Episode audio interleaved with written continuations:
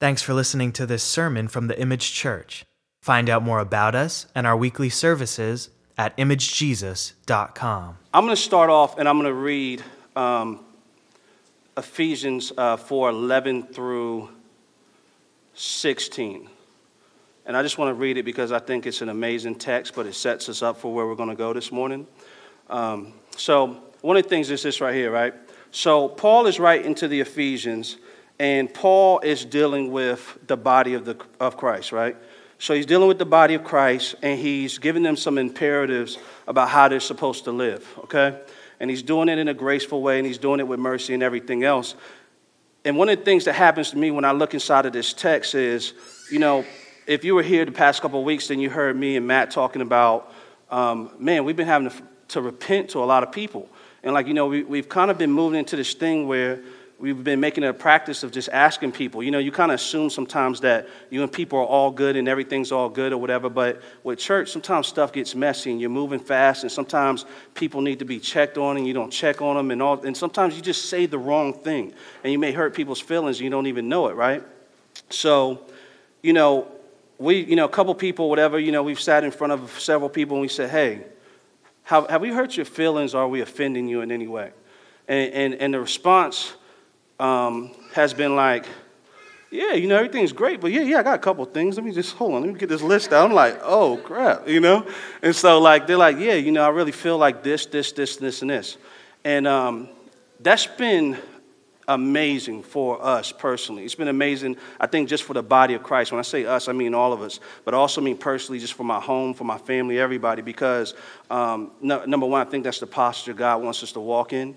I think that's how we love each other well. So it's, it's let us, you know, it's let us admit stuff. It's let us repent. Um, it's let reconciliation happen in those situations by us even making that ask um, and people being bold enough to tell us the truth. Um, and you know, we try to live in this church where we're not A plus Christians or whatever as your pastors or whatever, but we're people like you, and we, ha- we have to fall at the foot of the cross in front of Jesus just as well as anybody else. So we try to make sure um, we try to you know foster that and live into that. And so I say all that to say is that what it does to me, with my own personal maybe church hurts I've had in the past and everything else, when I'm sitting there and I'm listening to people say, "Yeah, I kind of feel like you've offended me in this way." I'm sitting there going, God, I always said that I wasn't going to be like this other pastor, or I wasn't going to be like this person that hurt me. And I'm, and, and, I'm sitting in front of this person who's telling me something I did to him, and they're telling the truth. And I didn't even see it, right?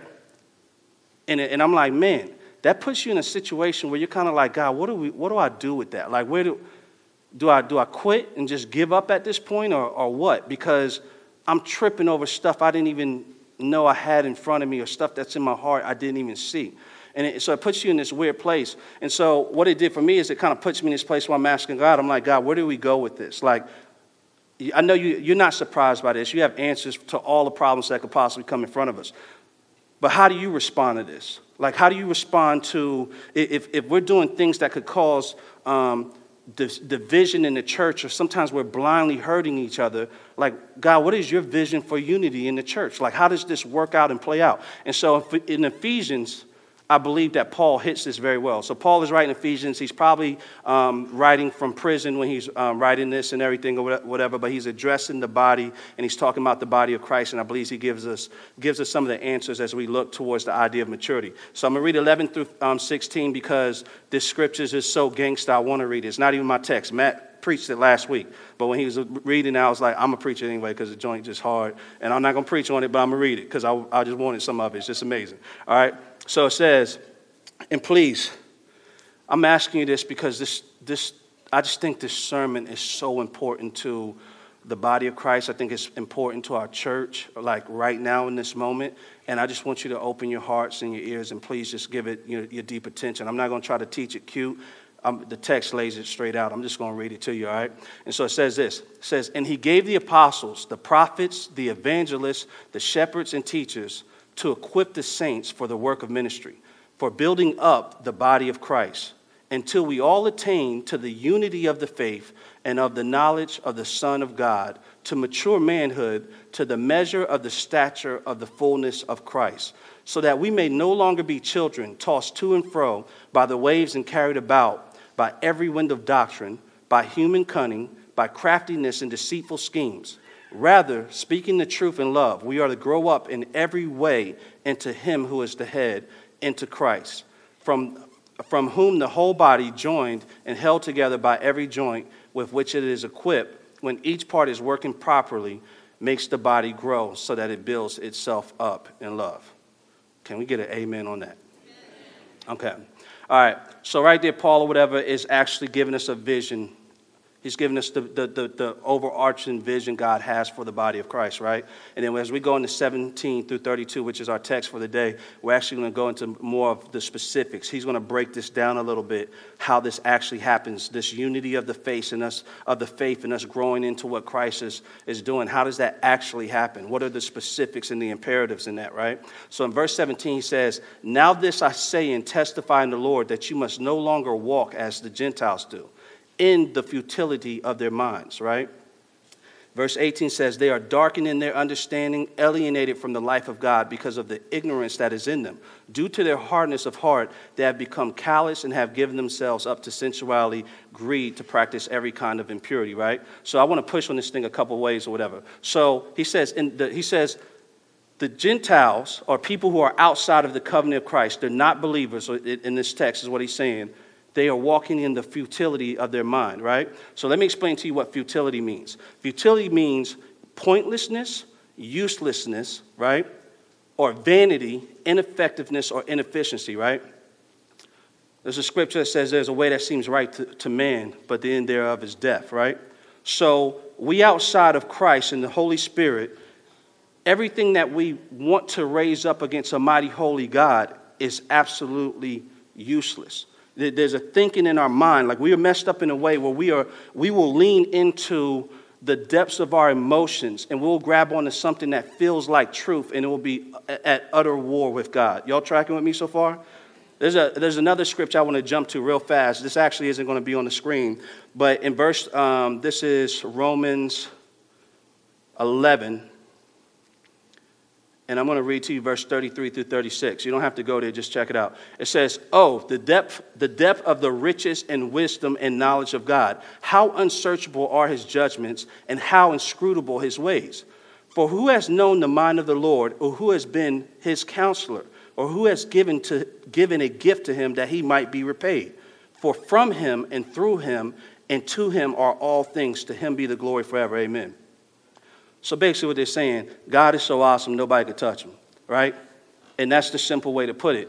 And so I've been wrestling with this idea. When it says all things are for him and through him and everything else, I've been wrestling with this concept in my mind where I'm like, man, you're telling me that everything has happened historically with the earth, the creation of it, the sun, the moon, stars, are literally like a red carpet for Christ.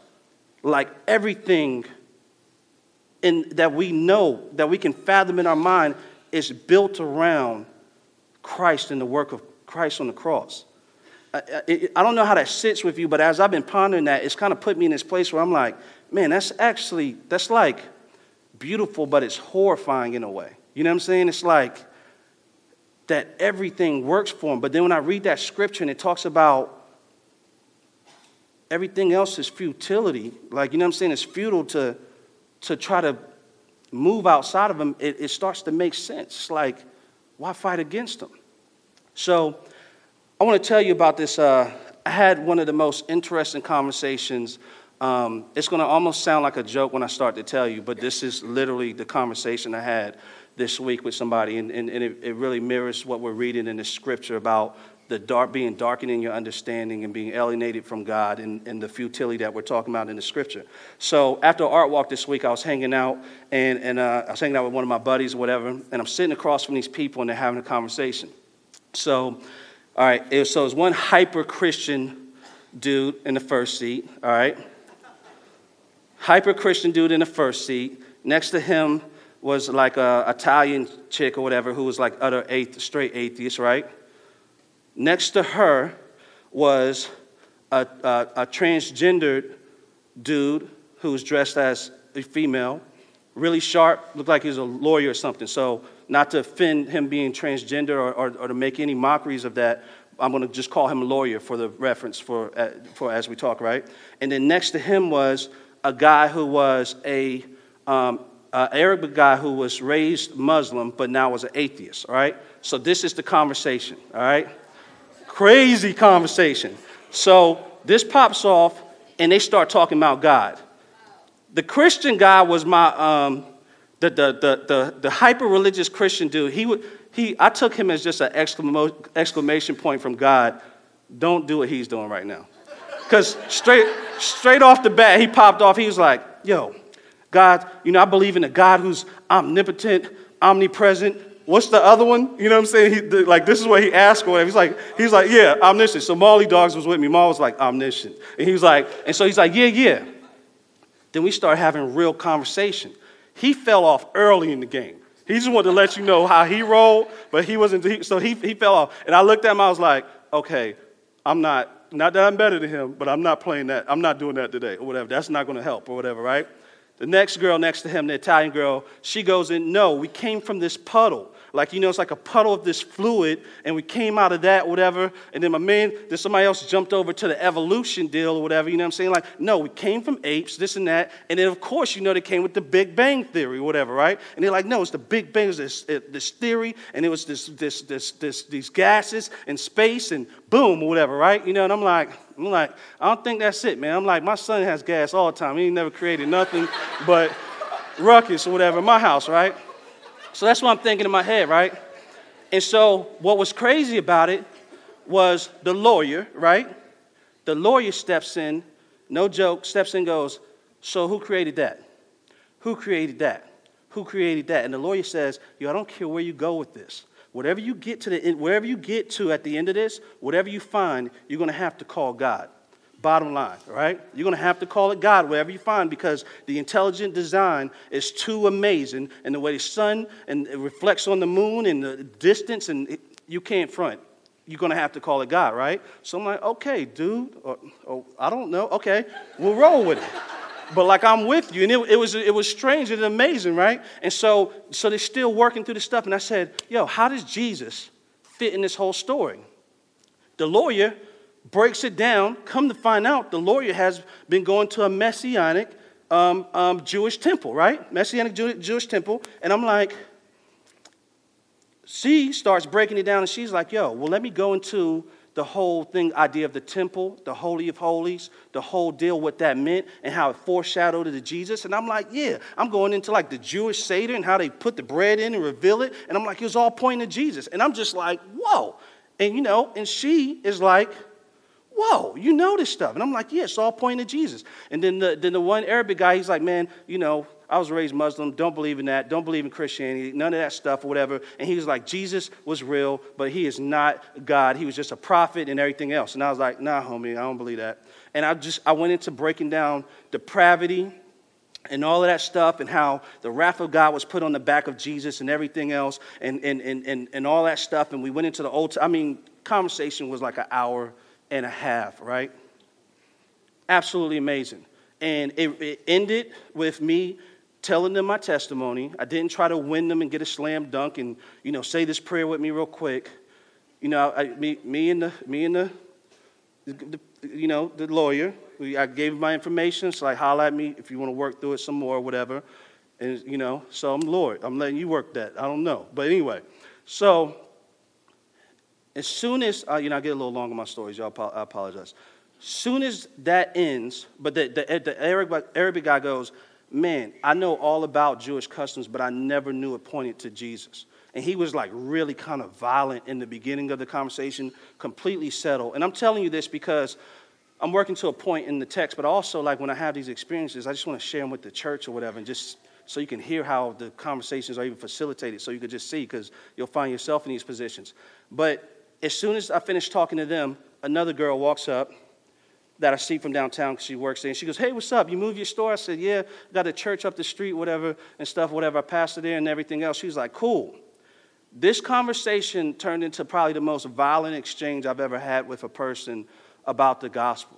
Um, because the girl, like, it turned into her, like, when she found out that I was a believer, she was like, How in the blank blank can you believe that blankety blank when all these kids are dying? What, he, what is going on? Why is he sitting watching this? And like she's like cursing, like going in. And as I'm listening to her, I'm just going, you know, I said, man, she's like, why is he waiting? I don't blink and get that. And I said, well, maybe he's holding the door open for you. I said, maybe he's lingering because he's holding the door open for you. I said, you clearly don't believe in him. I said, don't you think it's mercy? If you're wrong, wouldn't it be mercy for him to hang on to, to I go, maybe this right now, this conversation. so we're working through that. And she said, you know, I'm not trying to play God or nothing you know, but why this and that? And I said, no, I said, actually, you are playing God. I said, you are playing God. I said, you don't, you think you, you got arms to box with God. I said, do you understand how this tree right here came from the seed? I said, if we did, you can't even comprehend that. I said, the, the, even the science we know of it is horrifying because we can put words to it, but we don't get it. And I just started talking to her about that. And, you know, when she left, she said, Man, this is blanking amazing. she said, This is blanking amazing. And she said, It's amazing because anytime I talk to people like this, they always try to tell me I'm going to hell and they never listen to me. And she was like, You know, I want us to be able to continue having this conversation. I said, Definitely, you know, and told her about the church and everything. And I wasn't trying to slam dunk, and, and I was just trying to present the gospel in a way where it was like, I mean, I can't save you anyway. Only the Holy Spirit could do it. But I just try to lift the cross and Jesus and His mercy and His grace and, and, and, and, and, and give Him the truth about our brokenness and everything else. And I tried to lift that up high in the conversation. But I tell you all of that stuff because the conversations have grieved me since. And they've grieved me because I realized the, the, the futility that it's like everybody was on the rat wheel, wheel running, you know? And, and even the, um, even the, the, the lawyer got, got came so close up to the cross, but like pride and like this thing where, yeah, I got I have the I have the information on God, but He's not big and huge to me. He's something I know about. I can slang it in a, an intelligent conversation. I was like, man, you're so close, but you're in the futility of your mind. It's uselessness, right? It's uselessness. I know that's a lot to say to make that point, but this is the point of what we're about to get into, right? And so it just broke my heart, right? So let me read verse 18. It says, They are darkened in their understanding. You can pull this from the, the, the examples I just gave you. They are darkened in their understanding, alienated from the life of God because, the, because of the ignorance that is in them, right? Ignorance isn't really a sin. It just means you doesn't know something, right? But this is the point of the ignorance. It says, due to the hardness of their heart. All right? So they've hardened their heart. Like sometimes people are gathering information to keep trying to gain intellect to keep them from getting there, right? And another thing, what happens with Christ, if Christ is going to be exalted, then we have to fall on our knees before him. And it's like it means we it means we're exchanging our thing for his thing, right? And that, that's so we fight that. We make our hearts callous. We say, God understands my heart. He understands your heart is wicked and you need to repent. That's what he understands. And he understands that you are hopeless without a Savior, right? That's what he understands, right? So let me just keep going forward.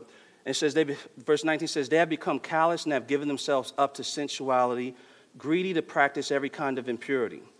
But in verse 20, he says, But that is not the way you learned Christ. He's talking to the church now. Assuming that you have heard about him and were taught in him as the truth is in Jesus. So basically, what's going on right now, Paul is doing a gut check, right? He, he, he talks about the futility of, um, of being outside of Christ, and he says, but that's not what we taught you, right? It's not what we taught you. I'm gonna give you an example of what's going on so you can have a context for this conversation. Like, sometimes when I see my kids doing stuff, stuff like really, really crazy, right? Like if I see my son or whatever, he's on the park or whatever, he has like a girl in like a sleeper hold or something like this right here. I'm like, I'm like, yo, homie, what are you doing? We don't do that. Like, we don't do that, yo. Like, we don't hit, we don't do that. And, and what I'm saying is, like, yo, I've taught you better than that. That's not how we live. You get what I'm saying? It doesn't make him not my son no more or whatever, right? But it's like, hey, wake up, brother. we, we, we're pointing, we're going a certain direction with the way we, God is pushing our family and everything else. Y'all get where I'm coming from? So that's what he's doing. In this, this is the, that is the, the nature of this conversation that's happened. He's like, hey, he said, you know, you can take, see by the way he lays the words. He says, but that is not, that is not the way you learned Christ. Assuming that you have heard about him and were taught in him as the truth is in Jesus. So, what's supposed to happen to you at this moment when you hear this? You're supposed to go, now the evaluation starts. All right? So I need the evaluation for you to start as we start to push forward in this text. I need for you to start weighing. Was I taught this? Or do I need to look a little bit deeper in it, right? I'm gonna tell you what the enemy, we're gonna go ahead and expose the enemy. What the enemy's gonna do right now is as I'm reading it, if you feel like you're guilty of some of this stuff, which when I studied, I was, and repentance was needed. And it's gonna continue to be needed. And hopefully that, you know, if, you, if you're good, then you're good. I don't know what to say about that. It's between you and the Lord. But the enemy right now is going to try to get you to fade in the darkness like, okay, let me get my stuff together. But Christ is inviting us into the light with this text. He's looking to love us through what we're about to read, and He's looking to bring us into maturity with this and bring His body into maturity, right? All right. My laptop is doing something weird right now. I'm just going to play it off and Stare at it a little bit. There it goes. Okay, we're back in the game. All right. I was about to kick a freestyle. I was. I didn't know where to go with it. I was just going to flip it. So start rocking the mic. All right. So gut check starts or whatever where verse 22 he says, he says, uh, let me start from 21. Assuming that you have heard about him or taught in him as the truth is in Jesus. So that big point at the end, as the truth is in Jesus, he's about to tell them to look deeper into Jesus with the stuff he's about to lay out. That's the whole thing what I was just telling you about walking in the light all right usually you fade into darkness and you start figuring out by your own works how you can straighten yourself out and get your stuff together he's saying look into jesus the truth is in the jesus so with your questions that come in your heart right now this is where you're headed to and 22 he says to put off your old self which belongs to your former manner of life and is corrupt through deceitful desires we're on evaluation mode where in your life as believers are you still moving and, and playing some of the games that you used to play that were from your former life, right? Paul is calling the church into maturity. He's, he's drawing a real fine line like, where you at with it, bro? Like, do an evaluation, do a check, because this is what we've learned in Christ. And if, and if you forgot, we need to go a little bit deeper and we need to look into them and find ourselves in Christ, right? In verse 23, he says, and to be renewed in the spirit of your minds. We do this by going deeper in Christ. Our mind being renewed, washed, led, renewed in the Holy Spirit. Holy Spirit washes, doing the sanctifying work. Verse 24, he says, and to put on the new self, self, created after the likeness of God in true righteousness and holiness. All right, I'm gonna read that to you one more time. And to put on the new self, created after the likeness of God in true righteousness and holiness. He's asking for them to make a decision at this point. He's saying, he's pointing them to this right here. He's saying, yo, let go of the former ways, the way you used to roll, and let's look deeper into this thing that Christ has called us to, right? Let's look deeper into that, right? And he says, put on this new self. You know, I sometimes, the way I wage war with the way the enemy comes at me personally is I sometimes I lean into this text right here. I lean into the idea that, um, you know, I could be rolling up the street or whatever, um, and whatever. It could be a chick over here, whatever that looks like good or something. And the enemy's like, Dag, Shorty's over here. You see her? Take a look. In my mind, I'm like, when I'm waging war and I'm not tripping and fumbling, it looks like me going, that's actually what the old me used to do. Like you're asking me to play like a dead man's game. Like you asking me to play, do that. You ask me, you, you ask me to pull that body up out the ground right now and, and roll with him but, but he's actually dead. You understand what I'm saying? Right? So I'm like, that's not who I am. And I, and I just literally have to grab that concept and the idea of it. But even more than that, just grabbing on that concept and having a mind trick to play, I lean, I lean into the cross and what the cross meant for me and why I'm new. And this is what he means when he tells us earlier that the truth is in Christ, right? Because the idea of me taking a look at the chick going, Dag, yo, that's a lie. It's a lie against my wife. It's a lie against my kids. It's a lie against everything that God is looking to do in my life, right? That's what the, that's what the old dead me used to do, right? So I use that. I use that's good for warfare right there, right? Stepping into my new self, who Christ has actually really created me to be. He's predestined, right? He gives us these things. He calls us a royal priesthood. It's crazy. He calls us heirs. It's crazy. Children of the light, sons of God. What is that? I don't have time to play with the dead stuff or whatever, but the enemy wants me to, right? So this is what Paul is telling them right there. Put on the new self, created after the likeness of God in true righteousness and holiness the likeness of God in true righteousness and holiness. God's love is expressed through his son Jesus. So as I look at his son Jesus, the work, what he did on the cross, it begins to transform me into righteousness and holiness. So it's not just a trick that I pull off. I'm transformed as I behold Christ, right? Christ is it. Everything is for him. Everything. This whole world is a red carpet for this amazing work he's done. You get where I'm coming from? All right? I know we're half dead or whatever. Uh, it, we, we're alive in Christ, but we got this flesh on us or whatever, and it wants to kick back and be nonchalant about it. But if I could backflip or whatever, I'd do some backflips to let you know how crazy this is. This is the most amazing news ever that mankind will ever get. There's nothing better than that, right? So let me keep reading. Verse 25 says, Therefore, having put away falsehood, those are the lies, let each one of you speak the truth with his neighbor for we are members one of another, right? So God has worked this plan. He has this plan of unity. He has this plan for the body.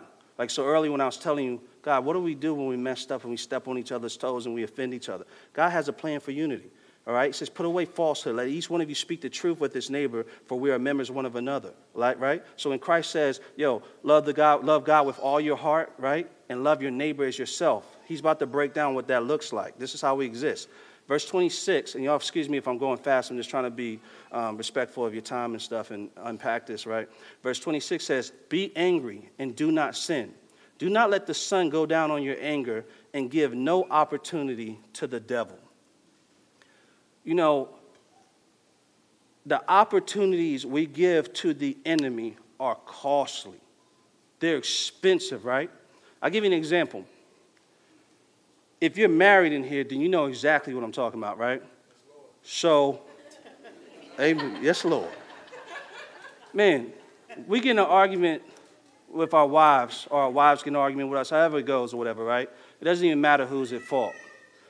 But I know for me, I'm like, I'm about to make her pay. I'm going to make her pay. I'm going to make her pay, and I'm not going to speak to her tonight. I'm going to go to bed, right? I'm going to build a mountain with the sheep. First, I'm telling my back to her. No, no spoon in the night, all right? No spoon in the night. We up in here like a knife and, and, and, and, and a pizza cutter up in here. I'm like, we complete, we ain't even rolling, like, right? And I done, I done took the covers and pillows and made a mountain. Like, yo, you know, I didn't separate the whole bed or whatever, right? Like, nah, don't come up in my space. You know what I'm saying? Right? Well, I'm doing it to penalize the other person, right? And then we wake up in the next morning and the pride is set in.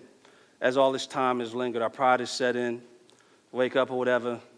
I'm not getting no breakfast no more that morning. I already know that. So I just try to wake up early. Like I don't even care. I'm over here on a bowl of cinnamon toast crunch. What? Not even talking to you like like I'm so busy I got stuff to do. But it's costly. And the reason it's costly is because our kids start to see it, right? They feel it. Where daddy might wake up and let's do some flashcards. I ain't got time for flashcards because I'm mad. And it's all me, me, me, me, and me, right? It's expensive. It says, Be angry and do not sin. Do not let the sun go down on your anger and give no opportunity to the devil. We let it linger, right? He doesn't say don't be angry. He says don't sin by not speaking the truth. We sin when we linger with our anger and don't lean into reconciliation, which embodies truth telling, mercy, grace, forgiveness, honesty. We all end up in a bad place and it hurts us all. So, this, how does God come up? Where's He at with how we have unity in the body? It's not this magical thing where we walk around and act like fake Christians who are just good people and we never hurt anybody and we're good. We actually move in repentance. We actually confront each other and ask each other stuff, and we respond with repentant hearts and we love each other. Like that's what He's come up with for the unity in the body. That's how we're going to have our hearts knitted together, right? Not by not talking to each other, but with not talking, and as it lingers, the enemy, that's all he needs. That's all he needs. And with married, and with married couples in that example, He wants to keep working that until he gets to slam dunk, which is when y'all roll up with your lawyers on, on each side of each other.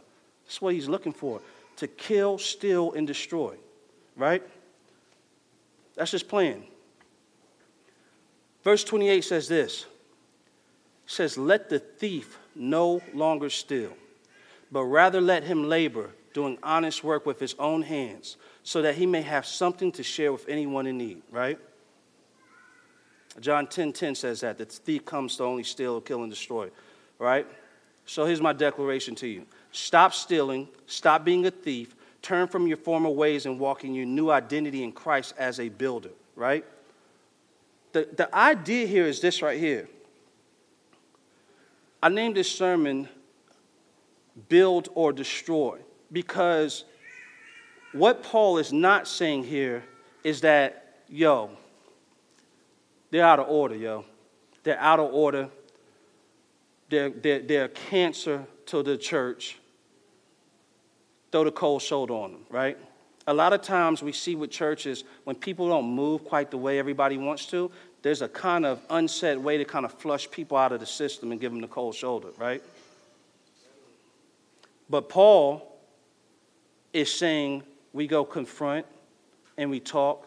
We don't let, this, we don't let the sun go down on our wrath. That's how he's saying we, this is how we steward this thing called the body of Christ with all these different people, different races, growing up in different contexts, different perspectives on life.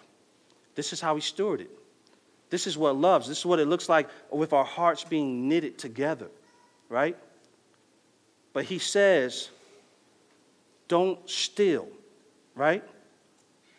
It works in the literal sense and it works in a figurative sense. So, from that standpoint, look at it like this right here.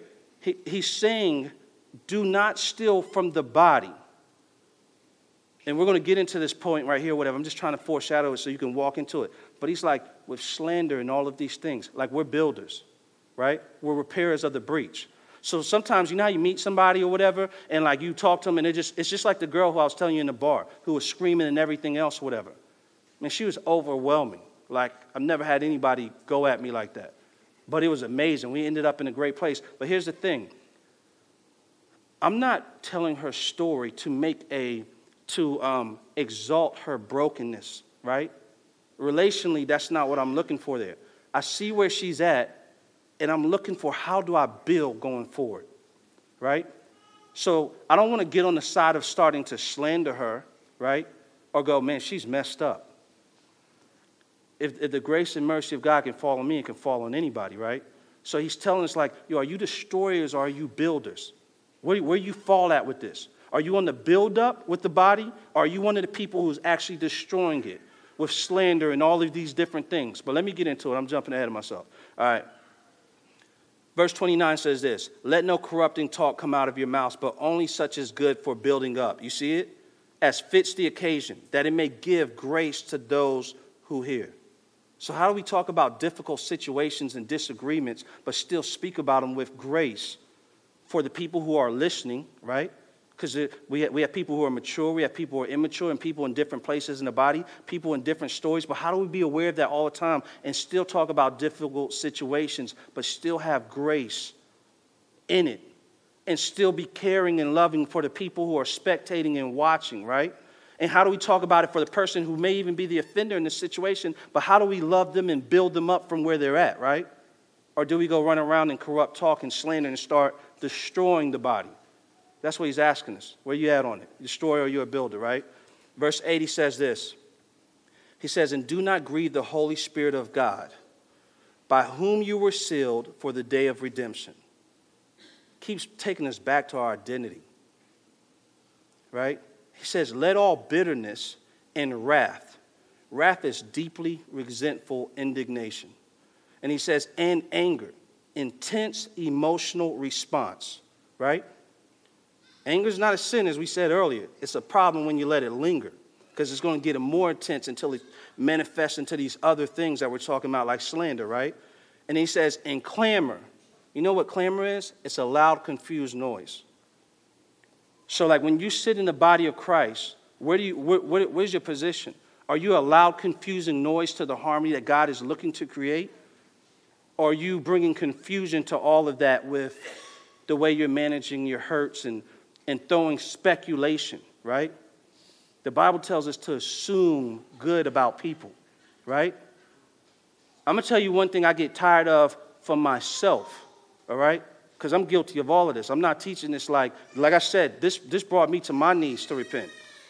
One of the things I get sick of with myself and disgusted with myself, and one of the things I get sick of with other people hearing them say, stuff, is when they don't know the story about something and they have like 50 million stories on what could be on the person. And they're like, yo, you know, I'm kind of feeling, you know, because she looked when she came through here, whatever, this and that, she kind of gave me a glance and I kind of felt a way about it. I'm like, well, dag. Sometimes I hear people saying stuff, I'm like, well, you actually don't know. The parents just died. I mean, like, I don't even have to exaggerate. Stuff like that is happening all the time where people are hurt and people are interpreting it as, as something else. We have to give ourselves the benefit of the doubt for that. I'm gonna tell you, I got eight kids. I'm worn out all the time. I do not got time to walk around with the Christian, like, pastor happy face, like, yeah, everything's good all the time. Yo, I'm trembling half the time, like, Lord, please, I don't hope I don't fall out and, and, and, and exhausted while I'm preaching. So, like, you know what I'm saying? Just because I'm not skinning and grinning doesn't mean things are bad, but sometimes I'm pushing through, right? But it says, don't assume evil. Don't make it, don't, don't let the enemy even play with your mind. What are we going to do? We're going to build or destroy. That's what he's asking us here, right? Verse 30. Keep on reading. I'm read this again. And do not grieve the Holy Spirit of God, by whom you were sealed for the day of redemption. Let all bitterness and wrath and anger and clamor and slander, making false and damaging statements about someone, be put away from you along with all malice. Malice is wrongful intention, especially as the increasing guilt as increasing the guilt of certain offenses. All right? So, plainly put, we grieve the Spirit of God with corrupt talk, right? These things Paul is laying to us very clearly are the enemy of God. They're the enemy. They're, they're, they're at war with his church. That's what they're saying. He ends it like this right here. I'm going to wrap up with this. He says, Be kind to one another tenderhearted, forgiving one another as God in Christ forgave you. makes it very simple. I'm going to read it one more time. Be kind to one another, tenderhearted, forgiving one another as God in Christ forgave you. We can make a Hallmark card out of that real easy. All right? Make that real easy. I mean, he went through all of that to get to that point. It's, it's simple, but what gets very difficult is what the enemy is trying to do, how he's trying to destroy it. Let me, let me tell you something about the church.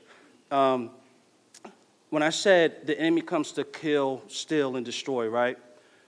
That is out of John 10. But if you read, um, I think it's John 10 10 particularly, but if you read John 10, what you see inside of that text is this is where Jesus is talking to the Pharisees. And he says, um, he says, um, I'm the gate. And he says, the sheep enter in through me, right? And he goes on to unpack that a little bit. And he says, um, he says, I'm the good shepherd. And he, he gives this, he, he's painting this picture. He says, I'm the good shepherd, and these other, everybody else who came are thieves, right? They're thieves. And he says, they're thieves, they're hired help. And as soon as the wolves come, they bounce because they're hired help. He said, I'm the good shepherd because I lay my life down for my sheep, right? And so that's what he's saying. But I, I want to use that to give you a picture of what's going on here. Jesus is saying, He's saying, I'm at the table with my church. Like I've laid my life down for my church. I've probably been the chief of having beef and issues with the church and the way things are ran and the way things are done and everything else, whatever. But one thing I do know is that Christ is committed to his church, even as a mess, right? What he gives us, whatever the promise and thing he gives us that's amazing, is that he's like, I'm not leaving the table. He's like, I'm not leaving the table. You understand? When you show up and you have a bad day and you show up and you yell at them and you scream at them and you mistreat them and we're ungrateful and we're just straight brats, it's like, I'm not leaving the table. It's not leaving the table. He's the good shepherd. He lays down the life for his sheep, right? And then, he, then he's called us He's called us. Phil, y'all can go ahead and come up. I'm about to wrap up. He's called us as the body to care for this church and to be, to like, the, the, the beginning of this text, when I read in Ephesians 4, and I went into um, how, how he's given this gift to the evangelists and, the, and, excuse me, to the prophets and everybody else and the preachers and teachers. It's to build up the body, but he's also called us as members of the body to be watchful for wolves and people that will look to destroy what God is doing. Do y'all get that? Do y'all understand that? This He's called us to walk in maturity and make a decision. What are we going to do? Like, are, are we, are we going to be on the side of building or are we going to destroy? I, you know, this, we, we, I'm, I have to come back and revisit the scripture and look deeply in it from a personal level. Like, this is one of those ones or whatever that you have to put up on the wall and you have to keep working through because you don't want to forget it because it's so easy to get on that side and get our feelings hurt, to get offended, and start destroying. But God did not call us to be destroyers, right? He didn't call us to be inspectors either. He didn't call us to just come inspect it and go, it's messed up like this and walk off. He called us to be builders in it. He's given us, he's given us the power to speak life through His Holy Spirit to redeem the brokenness. It's like, why, why, you know, when people come in the door and they're broke, we have an opportunity to change the whole trajectory of uh, their lives by loving on them, by building them up. We don't look at them and assess them and be like, yeah, they messed up like that and then step off. That's not what we are no more. That's our former manner, right? That's what the old us used to do. Now we're part of this amazing thing that redeems, all right? I'm going to just close this out in prayer really quick. Dear Heavenly Father, Lord, I just thank you for this day, Father. I thank you for your word and I thank you for your Holy Spirit. Father, um, Lord, I thank you for boldness to preach your word. Um, I just thank you that uh, I'm just thankful, Father, Lord, because I don't, I don't understand. I can't grasp the magnitude of mercy and grace that you have overwhelmed us with. Um, and I just, I don't know. I, am grateful, but I feel so ungrateful because I can't, it, it's too marvelous for me to even see it, Lord. But you've um, brought us all here, Father, Lord, to to um, out of your love. You've drawn us here. Your Spirit has led us here, Father. You've found us. You've called us in, and um, we just want to exalt you, and we just want to lift you high, Father, and we just want to bless you. And uh, I don't know, Father. I just want to say thank you, Father. I thank you for your Son Jesus. I thank you for speaking the truth to us, even when it's hard. I thank you that you invite us to walk into the light, that you give us grace and mercy we don't have to front like we got it all together, but we could raise our hands and say, Lord, that's me right there. You got me. I'm, I'm, I'm guilty of that, Father. Um, so I thank you for that type of freedom in your cross, Lord. And I just I honor you and I love you. In Jesus' name.